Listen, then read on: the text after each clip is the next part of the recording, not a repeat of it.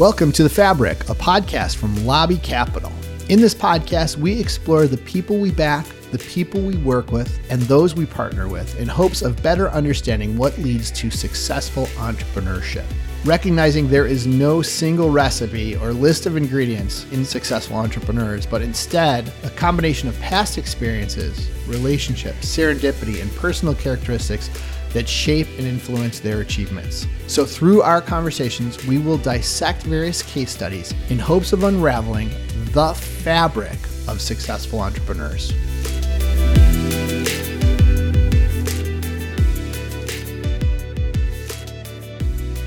We are here today with Jeff Cole, co founder and CEO of Hidden Level. It's great to have Jeff as our first guest on our inaugural Lobby Capital podcast. Jeff, thanks for joining. Yeah, thank you for having me. Glad to be a part of it. Hidden Level is a portfolio company of Lobby Capital. In fact, it was our second investment out of our inaugural fund.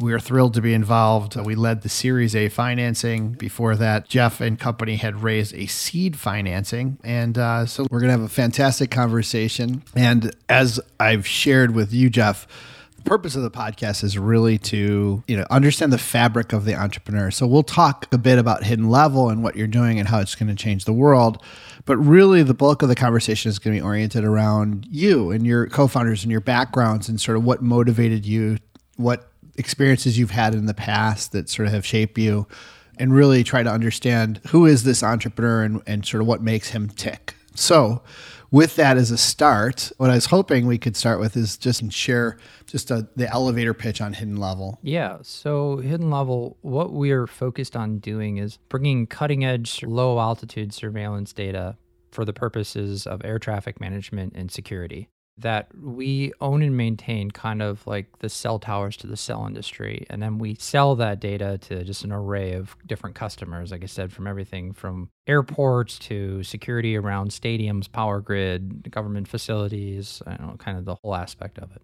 We call it our airspace monitoring service. So uh, we'll talk a little bit more about my background and sort of the sensor side of it, but um, had a great deal of knowledge in building some very advanced sensor technology for surveillance purposes. And then my background in air traffic management, we kind of combine the idea to build this infrastructure that we own and maintain. Fantastic. We absolutely are going to dig into that. But you know, tell us a little bit about your upbringing. Where did you grow up? Tell us a little bit about your family life.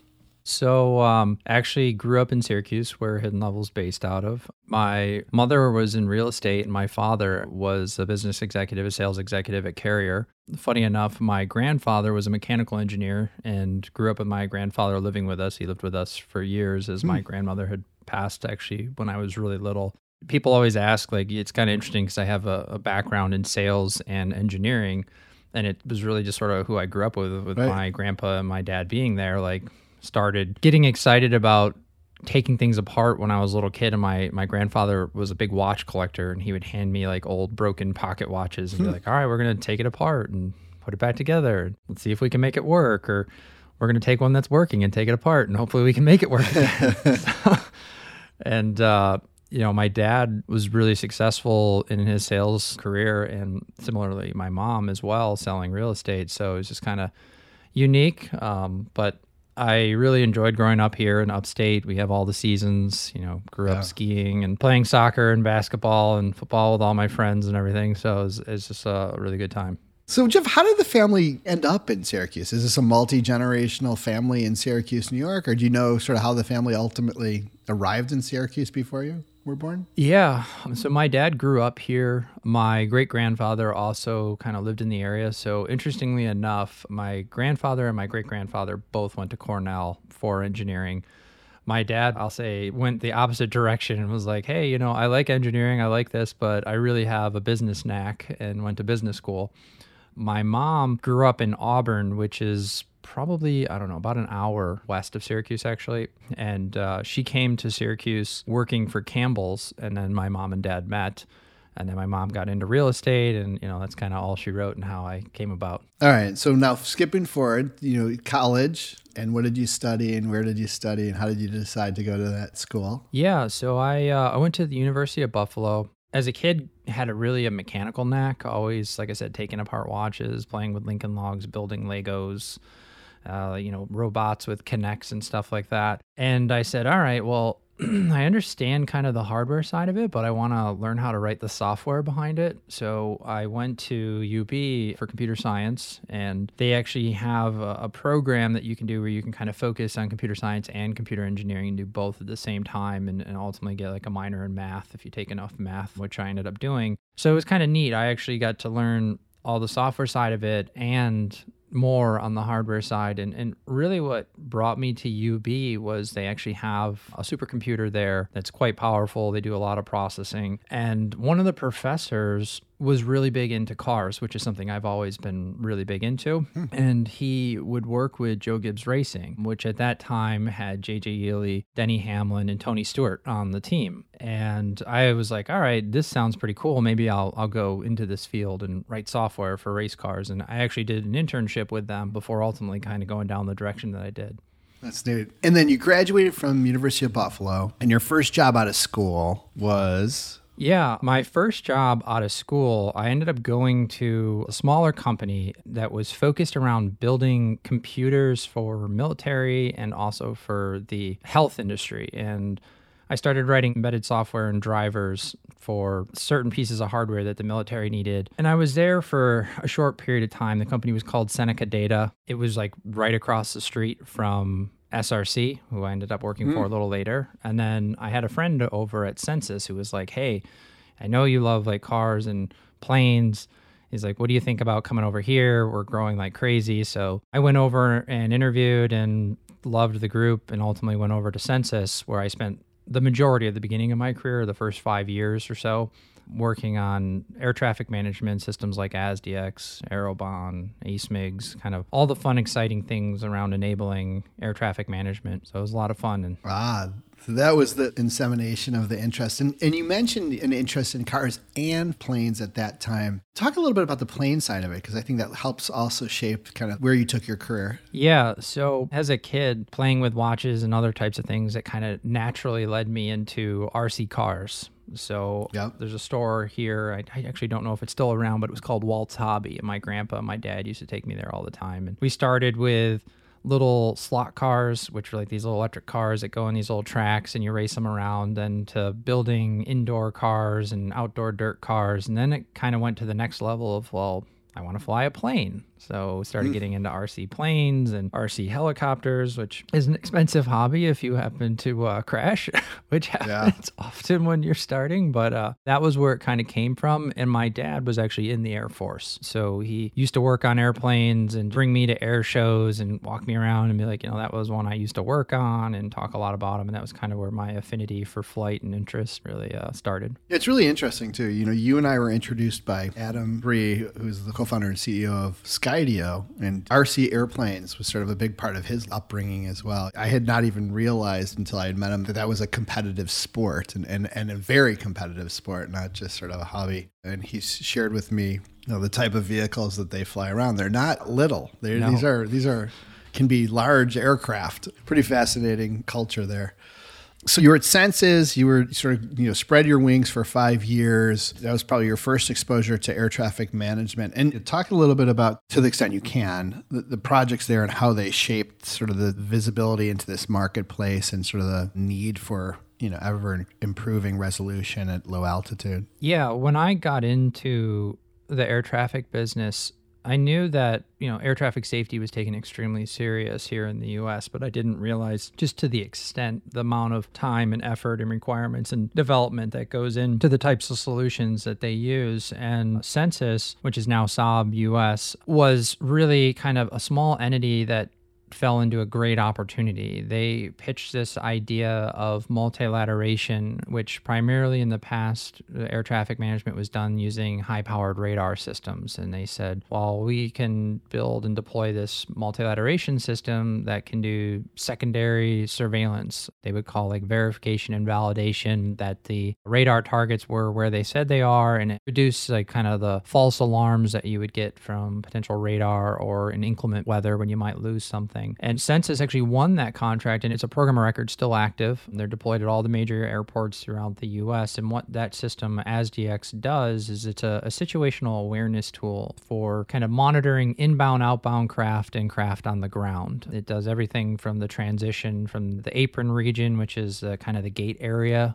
out to the taxiing to inbound outbound flights and that allows the air traffic controllers to be notified of potential what they would call safety logic alerts like we have a, a plane taxiing across a runway when if it continues it will collide with a plane that's taking off or landing so it had some sort of predictive trajectory on yep. the sort of vehicles as they were moving around and they could anticipate oh this looks like it has a high probability of impact so let's redirect it. Yeah, exactly. And that kind of really taught me just how just complex it all gets. I mean, there's so many other tools that are involved. This was just a small piece of it. And through my time there, I got to work on a, a, whole lot of programs, but I was always impressed by just how much effort and how many hands kind of went into verification, validation of the requirements. The testing of these systems is very rigid. And that kind of all fed into ultimately hidden level when I'm thinking about the type of solution and the capability and the resilience of the type of solution that would be required to do this I have a great deal of knowledge and experience just working in that in the past. You know, it's interesting when you talk about being the program of record, and a lot of folks are unfamiliar with that black box of selling systems to government or selling systems to government agencies or government facilities. And here's Sensis, you know, small little company doing something, you know, that impacts a major component of, of daily transportation you know, how involved in those early sales and, and sort of that customer management process were you, and what did you learn there that sort of helped guide you as you've moved your career forward? So starting there, I you know I started as an engineer, but really took to the interest of the business side of it. Yeah. And when I came on, they had already won the program of record at that point. Okay. Which, for those listeners who don't know what that means, it's a program that's generally funded anywhere from 30 to 40 years as a federal line item in the budget, whether that's a Department of Defense acquisition or, or like in this case the FAA's acquisition. It's the ultimate long-term contract. Yeah, yeah, it, it, it, makes a lot of sense, right? If if you're talking about something that's human safety, you don't want to change it all the time. Like you want to pick a vendor that you expect to have longevity and is going to be able to deliver the capability that you want. However, during my time there, my boss's boss actually realized that I, I had a sort of a business knack and interest and would bring me along to proposals and pitches to the FAA on we're going to pitch runway status lights or this what they call precision runway management alternate, which was a very expensive radar system. And we were trying to propose an alternate solution, which was using MLAT instead of this really expensive radar solution. And I really got to see how it worked and what's involved in the process and getting to know the different folks and, you know, starting to work on proposal writing and, and sort of just the whole end to end process. And it really perked my interest in kind of going down that path ultimately of, of business side of it, business development. And, you know, one of the things that businesses that are highly reliant upon government as customers get criticized for is, you know, the inefficiency or sort of the unpredictability of contract selection or vendor selection. Did you see any of that? Did you sort of get discouraged by the process, or did you get alternatively encouraged that it's actually quite efficient and that the cream does rise to the top? I'm curious, sort of, what your learnings were yeah, I'll say it's complex. it's complex. Um, good answer.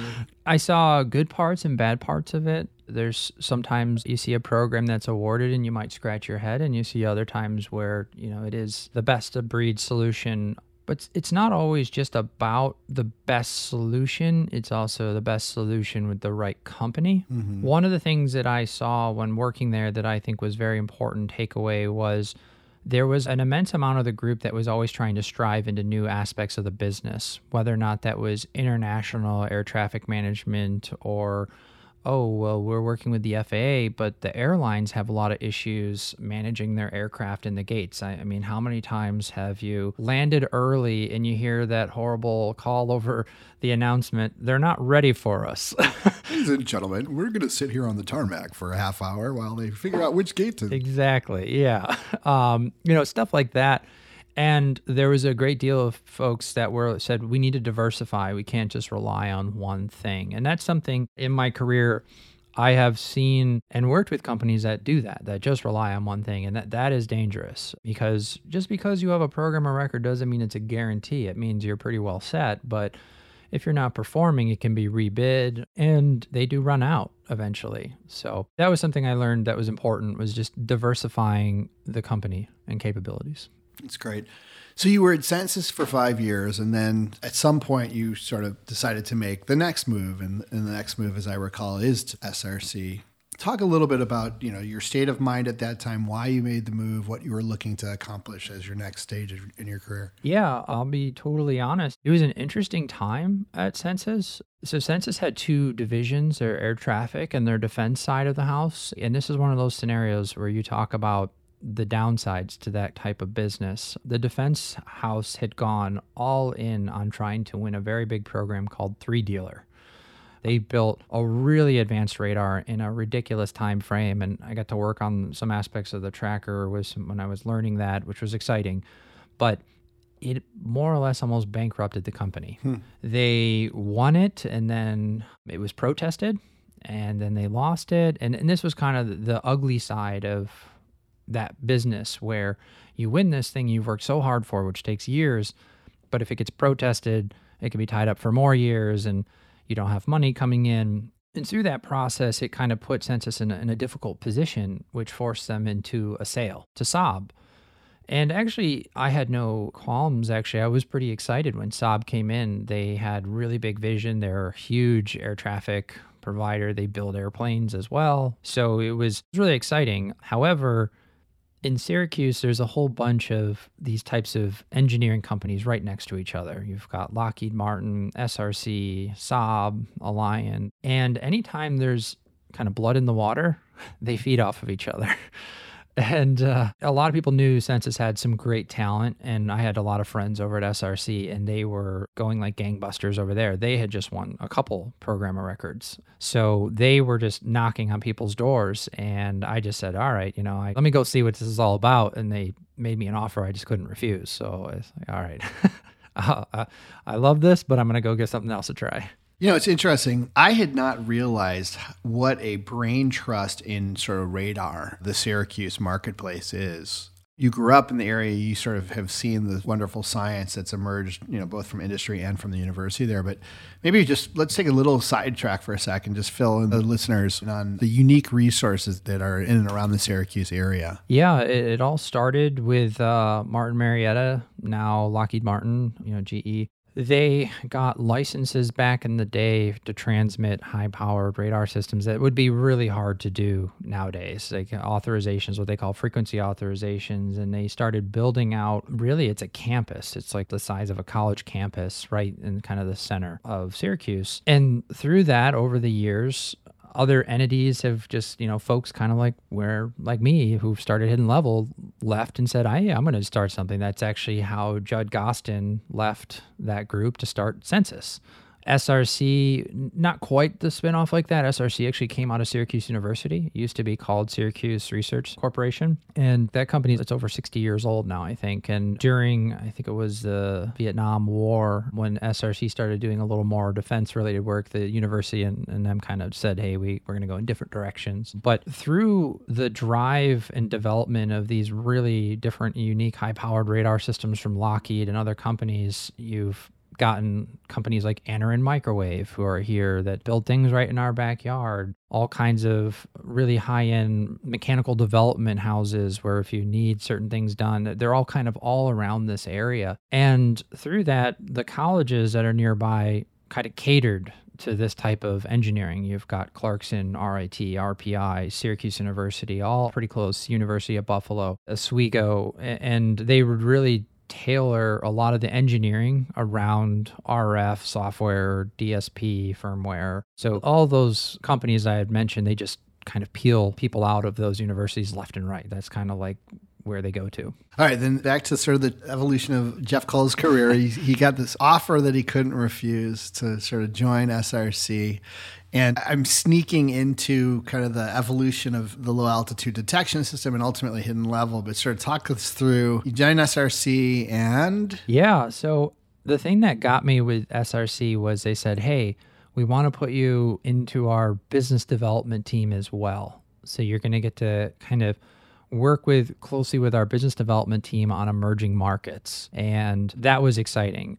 So, funny enough, I went over there, but worked a lot of my time with intelligence customers, but also did a lot of business development on other sides of just what else can we use this technology for? And uh, you know, obviously, my background in air traffic management, they said, hey, we have this radar called the LCMR, and we're thinking about a variant called the LSTAR, which is a variant of that system for air traffic purposes or detection of drones, ultralights, just aircraft in general. And I get to spend a lot of time meeting different customers, everything from people that had problems with airplanes flying over wind turbines to actually Google and Disney, who had actually reached out and Disney was just kind of curious on the state of detection of drones as drones were starting to become a thing. And at that time, we had been heavily involved in it with our government and military customers. Just, it had been a problem for a while. And Google said, We want to deliver defibrillators with drones. And I was like, What? Um, they're like, yeah, you know, we think we can outfit a drone to drop a defibrillator to a person in distress and save lives. And I was like, wow, that's that's pretty crazy. That's pretty cool. it's a and, unique uh, use case. it is, and that's actually when I first met Adam. And we kind of bonded over his excitement about RC planes. He's a pilot, like none other. Like I'm definitely not on the same level of his stunt piloting capabilities, but I enjoy flying them. And we both were really big into cycling, so we kind of really hit it off just talking about cycling and RC and learning more about what Google wanted to do. And that kind of set off this little light bulb in my head or just there's this whole emerging market of man, the FAA has really thought a lot about general aviation, but now it's going to get really complex when you're talking about the amount of drones that could deliver defibrillators or medicine or organs or just food. And then there was the Jetson era, people talking about putting people inside bigger drones and air taxis. I was like, wow, this is going to get really complex in a hurry. So that's kind of where all of this all started and came from. But it's definitely an interesting path to stumbling into these folks that wanted to do different things with drones and had different concerns. You know, one of the criticisms that larger tech companies, in particular government contractors, get is their rigidity or their inability to move quickly to changing market dynamics. So here you are at SRC, one of the, you know, arguably the leading detection purveyor with a great, you know, set of relationships up and down Washington. And so why not stay there? Why not, you know, continue to sort of enjoy the market dominance and, and sort of exploit that? What was the catalyst for thinking outside the box? Why couldn't that happen within, you know, your prior employer? Yeah, it's a great question. And it's something that I don't think a lot of people think about or realize is when you're building technology like that, it has a lot of sensitivities to our own national security and, and getting into the wrong hands, which is mm-hmm which drives our export regulations and laws, so things like ITAR and EAR. And through my efforts with working with Disney and Google, I'd spent a great deal of time talking with folks at the Pentagon, folks within what they call tri services and our DDTC, which is around export, and really saying, hey, we have these commercial applications and users. Like, can we repurpose? Can we redesign? And what I learned was a very important life lesson at that point was it's really hard to go from a defense contractor to the commercial business versus being a commercial entity who sells to the defense industry or the government. That is a much easier way to go than the other way.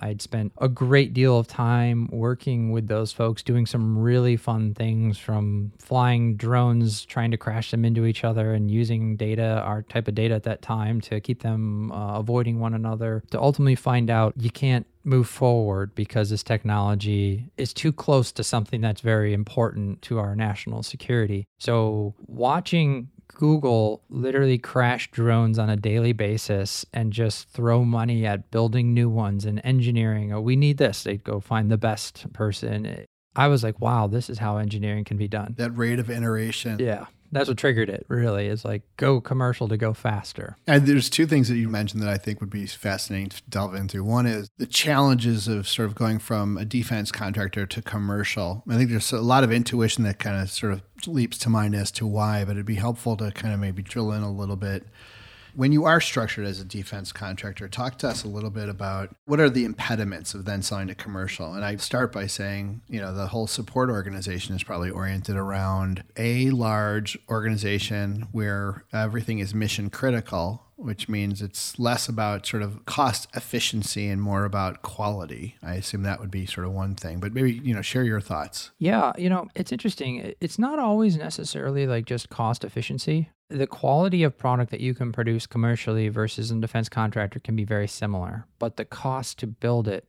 is a lot more just due to the nature of process. Um, when you're a defense contractor, there's a lot of process that's involved, which comes with a lot of money. You could build the same product as a commercial entity and have the same type of reliability and quality. You just wouldn't have all of the verification and checks and balances that are required. And some of those might be, in, in some way or shape or form, I think a little too much, but it's just the way it's always been done. So it's really building is a defense contractor that is very expensive um, versus a commercial entity my impression is that the pace of product deployment, the pace of product support, you know, sort of the customer success aspect of the business is a different animal as well. Do you agree with that? It is. You know, if you're a true defense contractor and you're building sensors like we were doing, you're not trying to come up with a solution for them. You're waiting for them to tell you what their problem is and then you come up with a solution. Mm-hmm. Where in the commercial sector, people have big ideas.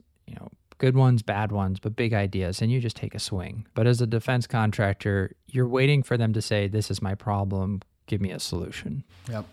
When we were first looking at the opportunity to invest in Hidden Level, I shared with them, you know, my sort of interpretation of the evolution of the process where you were at SRC, they sort of had this low altitude detection service. It was selling well into sort of the government and you had some ideas for a how to bring it to the commercial sector and b how to sort of you know make it better faster cheaper. And the receptivity to cannibalizing the existing business by moving engineering resources sort of off into this new direction and cannibalizing some of the sales momentum by sort of allocating resources to sort of this new vertical commercial was just not as warmly received as you know classic entrepreneurs would want right? And thus you know the, the need and the reason to leave the business. You know it is never easy easy to sort of leave a place that I know you cared deeply about and helped grow, but you did it with such elegance. Talk a little bit about that process and maybe some lessons learned along that path.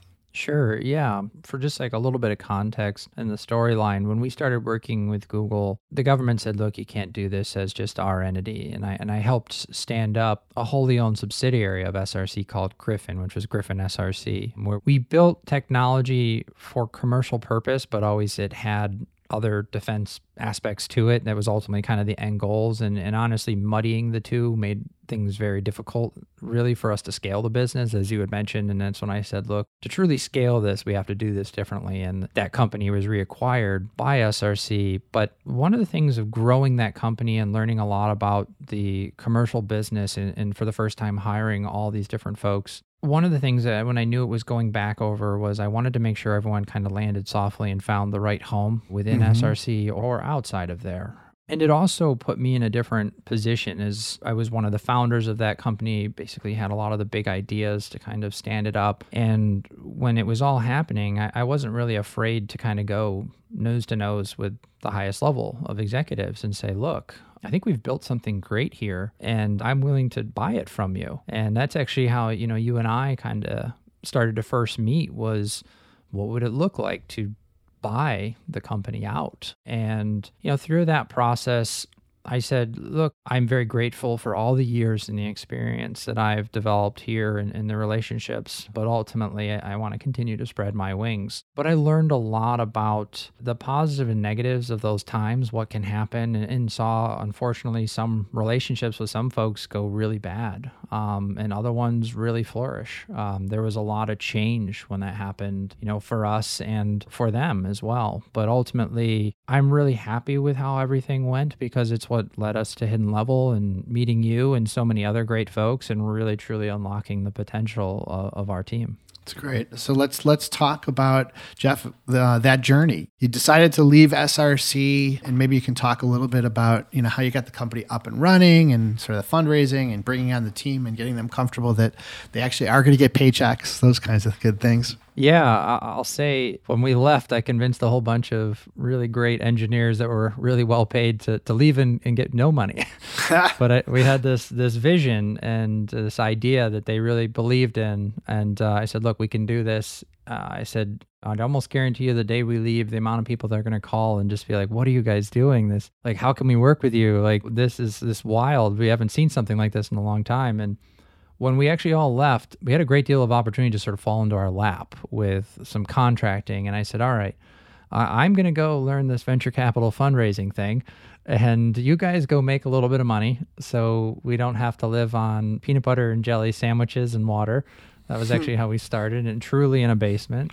Um, and the journey has been, you know, really incredible. I, you were one of the first people I met in this process uh, when I picked up the phone and called Adam and said, hey, we're going to go out and, and do what kind of what you did. like, who do we need to talk to? And I met you and, and so many others and Tom Moss and, and some of the early folk um, that, that really jumped in in the beginning. And we do these um, lunch meetings where we pick a topic. And I did a topic on fundraising just recently. And I describe it as uh, a spider web. The degrees of separation are pretty, pretty narrow with investors. And when you find your way to the web, you really need to just glom onto it and ride the momentum. And hmm. I very much remember the very first check when Adam and Tom called me and said, Yeah, we're going to write you a check. We're, we're in. And then Perkins came in and, and others, and it just kind of took off from there. And, you know, watching investors kind of make sense of it to me, like picking up the phone and calling these other investors and, and saying, like, these are the people you need to talk to, and putting myself out there doing pitch nights in front of 40 different investors, having good days, bad days, realizing that the majority of the time people are there to tell you no, but don't give up. Yeah. You know, keep pushing. It's a fun adventure it is a kissing frogs game and it's funny when i try to synthesize all the things that we look for when making a decision it's a, it's an exhaustive list. It makes you realize why we say no you know 99 out of 100 times. But we didn't say no to this one. We really like this opportunity. And you bring in these the pieces of the puzzle you know it's it's you start with one piece you add another. So the, you know first was your idea and your ambition then sort of the team and then you raised a little bit of seed capital and you got some of these contracting relationships to sort of you know know, sort of self propel or self fund the business for a period of time. You know, eventually you sort of, you know, got some some really pivotal or really foundational resources, you know, but there are human capital elements that, that came on board. And I've been so impressed with the board of directors of this company. Maybe share a little bit about how you've thought about architecting the board and then how you actually were able to recruit some of the resources that you have on there. Yeah. So I'll kind of circle back and then step right into that is something that was different about this was I said, we need to prove to the venture capital world and to people we want to work with that we are validated as being some of the best and brightest in this. And when we went out and started raising, I said right away, I said to some of my old friends in the intelligence world, hey, you know what we're doing. Would you like to invest? Bringing in Lockheed Martin, who, mm-hmm. you know, really validated like, why is this monstrous company investing in this little 16 person company in Syracuse that arguably works in some of the same vein? Um, and it was because of like who we are and what we're capable of. And through that, I said, we needed a board of directors that also was what I've always said. And, and, I, and I will say this isn't a shot at the venture capital world, but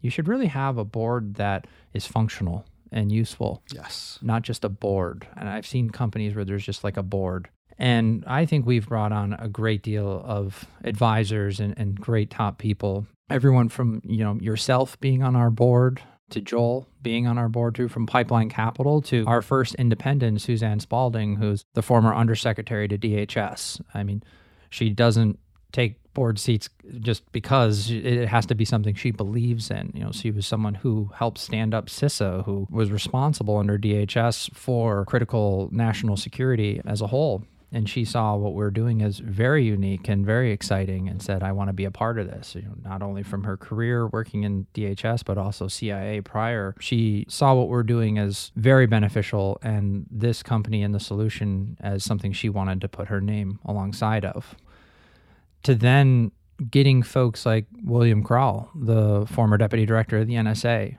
He heard about us as actually Alsop Louie, an investor, and they brought him in to evaluate us. And then he said, I'd love to work with you guys. You know, and that was just kind of icing on the cake of just the types of folks that believe in what we're doing to the degree where they want to give their time to help us out and work alongside of us and, and bring that notoriety. You know, meeting these folks through sort of my past and groups I've worked with and connecting through the spider web and having them join our company and what we're doing here has been just amazing. You know, for other entrepreneurs out there that are listening, you know, the board construction and sort of advisory board construction is really, in my mind, a critical aspect of the business. And, you know, Jeff, we've had meetings and conversations at the board level that we don't all agree. And in fact, I would argue that some of those conversations have been the most fruitful in terms of surfacing ideas and challenging sort of the status quo and allowing you guys the ability to sort of think outside the box and look at things from different angles. We as investors look very carefully at how the founders are constructing those resources, the board, the advisors, sort of the syndicate of investors. And it tells a lot about the entrepreneur's willingness to sort of have different perspectives and different data inputs as the entrepreneur is overseeing and growing the business uh, or steering the business. On the advisory side, um, you have a number of really interesting advisors. Maybe talk a little bit about how you've thought about that construction and how you're thinking about that construction because it's a never ending quest. It's not as though you sort of slot in your advisory board and you're done. Yeah, the way I look at it is I'm somebody who asks a lot of questions. I'm always trying to learn. When we first stood this up, and I was saying, All right, I know a lot about this market, I know a lot about the technology. I don't know a lot about venture capital and working with investors. And Adam and I had been very close friends, and I'd become quickly very good friends with Tom and respected the businesses he's built and the success. And I said, Hey, you guys could be great advisors to me from different aspects from Adam, what it was like to leave a very successful, fruitful career at Google, to going to take a huge risk and growing a very successful company that's growing quite quickly, the challenges of staffing and good times and bad times. Like he's been a great source to talk to. We've bounced a lot of things off of each other too. Tom, who was kind of really showing me the ropes on how the venture capital business works, to the different successes and failures in the businesses he's been a part of. You know, I thought those were critical aspects. I like to talk to people, so I talk to my advisors a lot. To uh, Guy Miesnik, who we brought on as well, who has been successful in building a commercial security business uh, that worked in both the commercial and the defense sector and went through an acquisition and also knew a lot about the ups and downs of businesses and the challenges is another source of feedback for me. So I've seen companies where they build advisory boards that are kind of names to draw attention versus folks that bring attention but also bring a great deal of knowledge and experience to the founders and the team. And to me, that is really the important part. It's not just a list of names that I'm paying a few dollars or something to kind of make my website look better and make us look attractive. I look for folks that are wanting to be a part of the team and really bringing something beneficial to us as well. Real substance. Yeah, real substance. That's great. Well, I'll add to there, just similarly because you touched on it. Something I would advise anyone who's getting into this, and I, and I actually wrote this in my presentation I did to my team, was having a functional board. Thinking about what you want out of your board from the very beginning is really important. If you want a board that's just going to say yes and not challenge you or push you, you're going to fail because building a company is not always perfection and the, the structure of our board and as you'd mentioned of having open discussions and having difficult discussions makes us better the way we've put it together we have a great deal of amazing folks that sit on our board, folks that are also observers who bring great knowledge and feedback in all the types of discussions that we're going through. And I think it makes us much more likely to be wildly successful than not. I agree. Another way I, I like to talk through this point is entrepreneurship really is a team sport. Yeah. I mean, it starts with maybe one person's idea or two people's idea, but it, ultimately, to build a business, it's a team sport. And if you look at all of the phenomenal businesses that have sprung up over the last 20, 30 years. There may be one person that gets a disproportionate amount of the credit for the business, but ultimately, if you really look into those businesses, you'll see that it's all hands on deck. There's a lot of contributors. And picking those contributors and nurturing those contributors and harnessing their sort of unique insights is really what makes an entrepreneur great. I'm going to sort of move to a somewhat different topic now. You know, one of the goals of this podcast initiative is to try to help people understand the fabric of the entrepreneur, what drives different entrepreneurs, sort of what are the motivating things that happened in their life to kind of, you know, take the leap, build the business, be self aware. So, I, I, guess first is Jeff, when you think about Hidden Level, what are the personal goals of the business for you? Yeah. Personally, one of the biggest things for me was to build an engineering company where I grew up that was different than all of the defense contractors here. A place where people were excited to share ideas and really kind of spread their wings. Like, no idea is too crazy. Like, let's talk about it. You know, there's a lot of ideas that kind of just go on the dartboard but don't go anywhere. But that was a big part of it was I wanted to build something here that talent would be excited about coming to and really having the opportunity to spread their wings and, and change the world in, in a big way. Not so hyper focused on the mission that I was used to, which was extremely important, you know, keeping our national security, keeping our troops safe but also providing a great deal of capability and influence on the world, but also allowing engineers to really explore what their true capability is. And that was something that was highly motivating in doing this. And why do you think that is? Why is that an important goal for you? What happened in your past you think that sort of, you know, influenced that? I honestly I think it's my parents and my grandparents. They always said to me, you can do anything you want to do, you just have to work at it. Don't let anyone tell you you can't do it. So I've always just been kind of a huge big vision kind of person. It's honestly what excites me when I was younger in high school, a close friend of mine passed away, and it taught me that life is short. And if you're waiting for something to happen, it can pass you by really fast. You only get one time around, make the best of it, and do the things that excite you. Otherwise, you know, it could be over just like that, and, and you would have missed out on your opportunities. Yeah. That's so true. It's so true. You know, there's another impression I've had of you the first time we met, and that is that you are truly a patriot as well. I've always had that impression that there's a big part of this, which is indeed to do something great for the country. You know, talk a little bit about, you know, kind of that part of your life, the involvement in security, safety, sort of you mentioned your dad was in the Air Force. You know, that'd be super interesting to sort of hear more about that.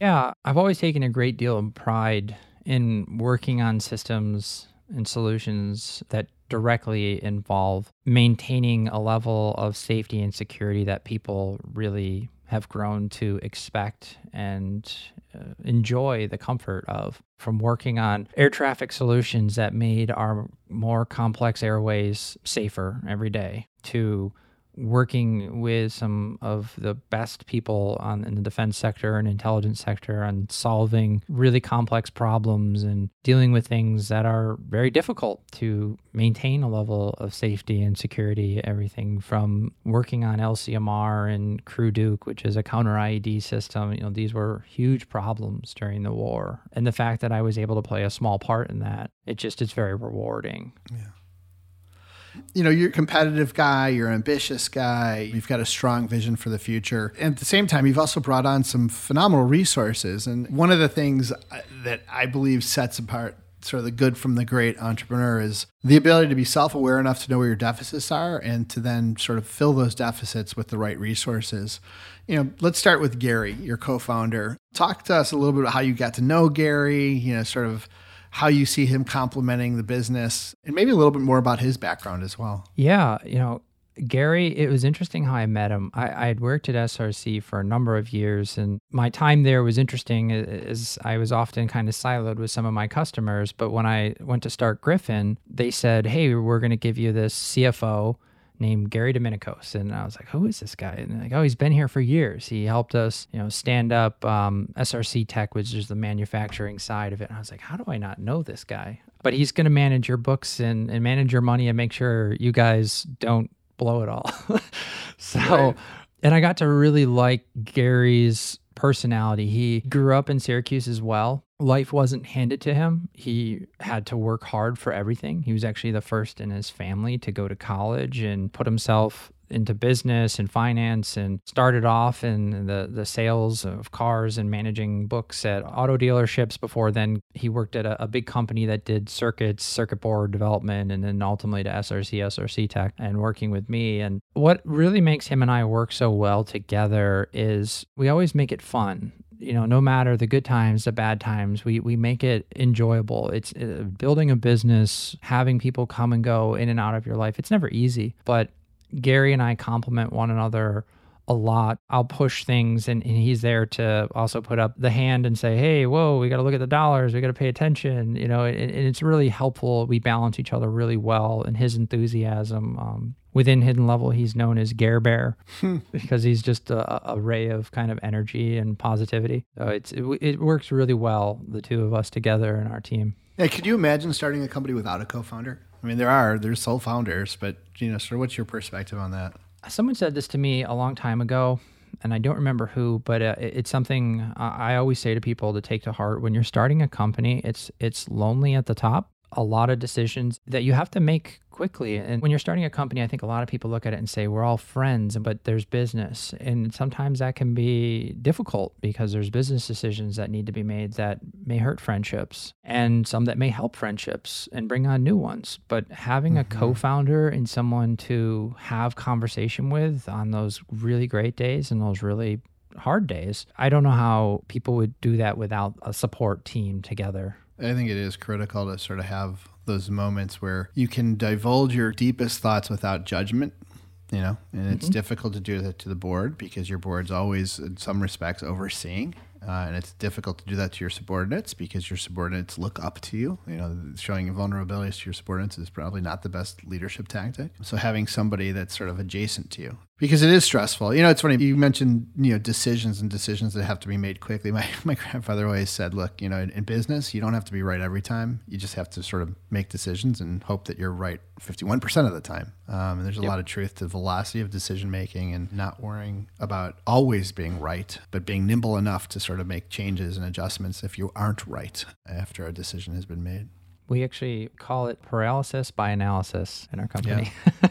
so um, we've shared with the audience what Hidden Level does at a high level, and we've gone through sort of a fascinating chronology of your career and who you are, which is I'm super grateful for. I want to look forward now because you have what I believe to be a unique vantage point into sort of where the next five or 10 years are going to sort of lead us with, you know, airborne security initiatives and sort of, you know, airborne activity. So you talked a little bit about the Jetsons, people flying on drones and drone delivery, but uh, let's go sort of a layer more granularly. You know, what does the world need to look like for hidden level to be wildly successful, for the product market fit to be perfect?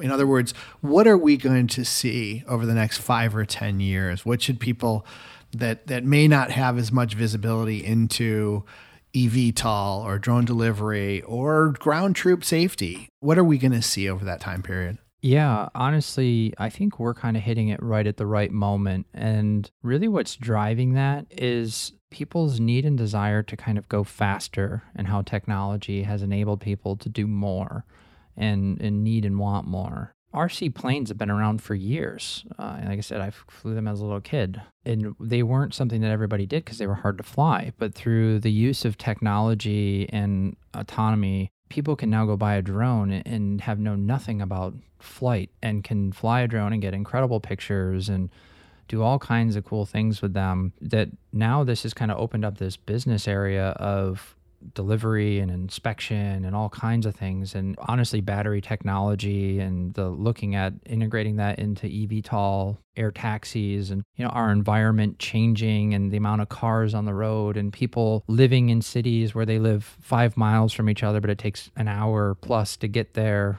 There's a need and desire to change things. And that's really what that is is we've taken up a lot of the use of space on the ground, but now we have this enabling the highways in the sky. It's a great way to think about it. We have this air that's only been utilized primarily by general aviation and pilots for fun and helicopters, but now we can move product. We can put these very intelligent drones in the air to act as robots doing missions that are normally in some situations very unsafe when you're looking at like inspecting power lines and bridges to I can go up to a rooftop and be on the other side of LA in a matter of 10 minutes. It'd be much more efficient with time and much better about environmental impacts from sitting in cars that are burning gas and, and just not moving on a highway. And what we're looking to do through our product is basically enable and monitor those airways in the sky. And through all of that comes a layer of safety and security that has to be accounted for at the same time. I mean, for those listening in that aren't as familiar with this concept of drone delivery and eVTOL, maybe it's helpful to share some kind of examples of use cases. So let's start there. First, let's talk about drone delivery. What do you think the timing is going to be for drone delivery? What kind of use cases do you see coming sooner rather than later? And who do you think some of the players are going to be in that? You know, people ask me this a lot, and I'll, I'll say, and it might shock people, but I think drone delivery is a harder mission than urban air mobility eVTOL. Hmm. And I say that strictly because we have a lot of understanding of the type of safety and reliability that needs to go into a craft that moves people and there's a lot of parts and, and whatnot that have been developed, whether that's transponders or engines, because of general aviation. Right. But now, when you move to a drone for drone delivery, a small form factor, they're talking about components and reliability that really hasn't been designed to date. Mm-hmm. So people are really pushing the limits right now to build craft that are more reliable and repeatable. But there is no process to have a drone really completely approved like there is right now where you see Joby, one of our partners, going through the air certification of their craft it, that's been around for years. Yep. There's a, a, clear requirement and process. There are processes now for drones, but they're just still not to the level that they are for aircraft that move people. Interesting. And that's actually why I think you'll see urban air mobility scale probably sooner than drone delivery. Hmm. I think where you're going to see drones really change the way we work is going to be a smaller step at first. It's going to be through the use of tools like Skydio's drones for our soldiers, or they're doing inspection in and around buildings where they're not really going very far. When we say beyond visual line of sight, they might be beyond visual line of sight down a smokestack, yeah. um, but they're not two miles away where I can't see it. Or very specific missions where you see hospitals maybe delivering organs or medicine between each other with a very strict flight corridor. You know, and in the side of that that business, you see a great deal of dollars from the likes of folks like Walmart, Amazon, Google going into this, uh, USPS, UPS, really looking at everything from I've seen mail trucks now that they are looking that would drive into a neighborhood. Yeah. The driver would get out, deliver a package to one house, and a drone delivers the package to the other house. And then they both meet back at the vehicle. You know, it's wild. It's fascinating. There's so much that's going, but I think urban air mobility might scale a little faster only because it's closer and more relatable to the current general aviation market. Yeah, I suspect there's also, you mentioned very specific routes that these vehicles delivering organs, hospital, hospital, very specific route people moving would be very specific routes as well. Presumably, yep. there'd be depots, which reduces the complexity, the sort of volume of traffic that needs to be attended to. Although there's always, you know, your system, which plays sort of a big part in it, is identifying rogue vehicles, yep. rogue traffic, road obstacles. It's interesting. You know, what about international? Do you have some visibility into sort of what's happening off the shores of the United States? Yeah, Gatwick changed everything as far as how drones were looked at and the impact they could have on not only air traffic, but literally the bottom line. I mean, hmm. Uh, when Gatwick happened, a lot of people think about that shut down an airport. It actually shut down a city in a lot of ways. So let's maybe take a step back and sort of, for those that are unfamiliar with it, talk a little bit about the kind of the, the facts that surfaced. Yeah. So with the Gatwick incident, there was drone that was spotted by the airport, which ultimately caused them to stop flights. They were rerouting craft. And it was a really complex scenario where every time they would make an announcement that they were all clear, the drone would come back. Mm-hmm. And they could not find it and never did find the pilot or the drone ever. They had drone detection technology too, but just nothing could see it. Interesting. They brought out the military, and through that process, there was this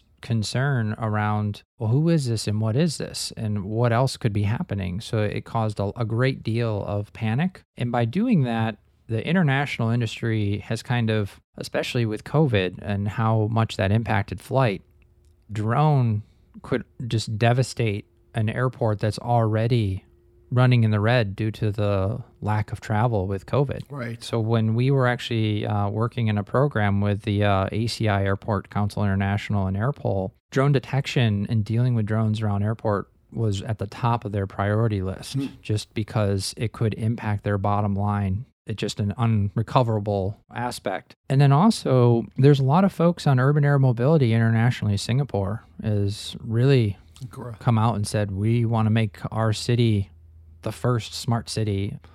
You see other countries, even over in Saudi Arabia, uh, the NEOM program, where they're saying they're going to be the first to have a smart city of the future. It's going to be interesting to, to really see what happens. The US, I believe, you know, my opinion, has always had the safest airspace. I'm not saying that others aren't. They're all very, very safe, but the U.S. has always made those claims that they put a great deal into it. And it's one of the only federal managed. It's not privatized in any way. So a lot of people kind of have followed what the U.S. has done. But in this case, it's interesting. Drone use and urban air mobility internationally is going to be competitive to kind of see who gets there first, to be honest. Yeah.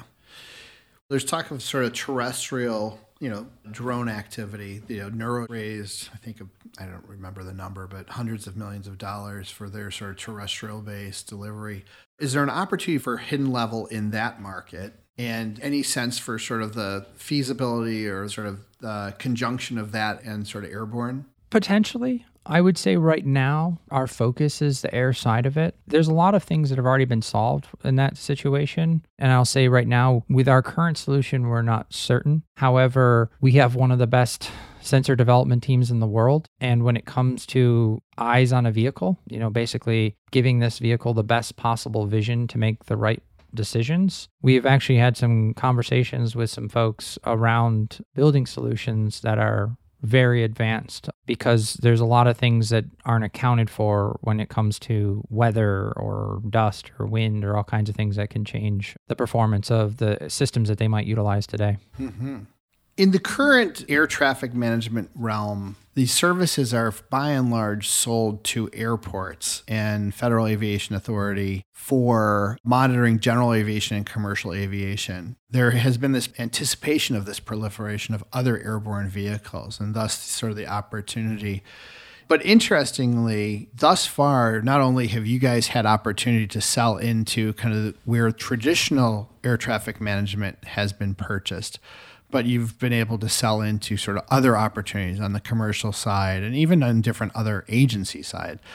If you don't mind, Jeff, without divulging too much of the secret sauce, but talk about kind of how that's evolving. Like, what are the commercial customers that you're talking with or selling to looking to accomplish with the hidden level system? So, what honestly makes us so unique in this business is not only our business model, but it's the type of sensors we've developed that allow us to enable that business model. So often in the past, customers would buy a single detection system and then they'd own it, but then you'd leave all the others needing that same data, but you know you couldn't share it or the system didn't have the performance. So we've developed really cutting edge hardware that covers a vast amount of area, like large coverage volumes over cities, which allows us to enable all of the markets as you've just talked about, which is really unique. By selling our data as a service, we have, you know, all the way uh, kind of at the top, you got your airport and kind of government users, but this is actually an opportunity for us to enable totally other parts of the market that you wouldn't even think of, like residential users, corporate campuses, universities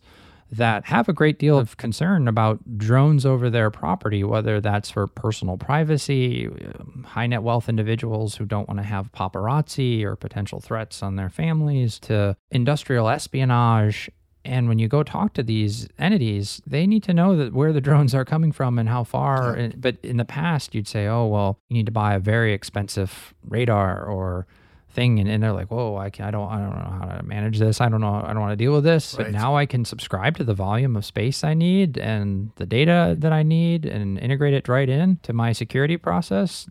It's fantastic. In the past, like when we were at Gryphon SRC building a million dollar radar, I wasn't going and knocking on the residential neighborhood door and being like, You want to buy a million dollar radar? Right. No. Right. But I might use a million dollar radar to cover an entire neighborhood, and now I can share the cost Right. amongst everybody. So totally different. It's great. Jeff, thank you for being on the podcast. What a fantastic conversation. We're looking forward to revisiting with you in the near future, tracking your success and that of Hidden Level. So thanks again, Jeff. This has been The Fabric, a podcast by Lobby Capital. Make sure to subscribe so you can stay up to date with upcoming episodes and content. I'm Buddy Arnheim, and I look forward to our next conversation.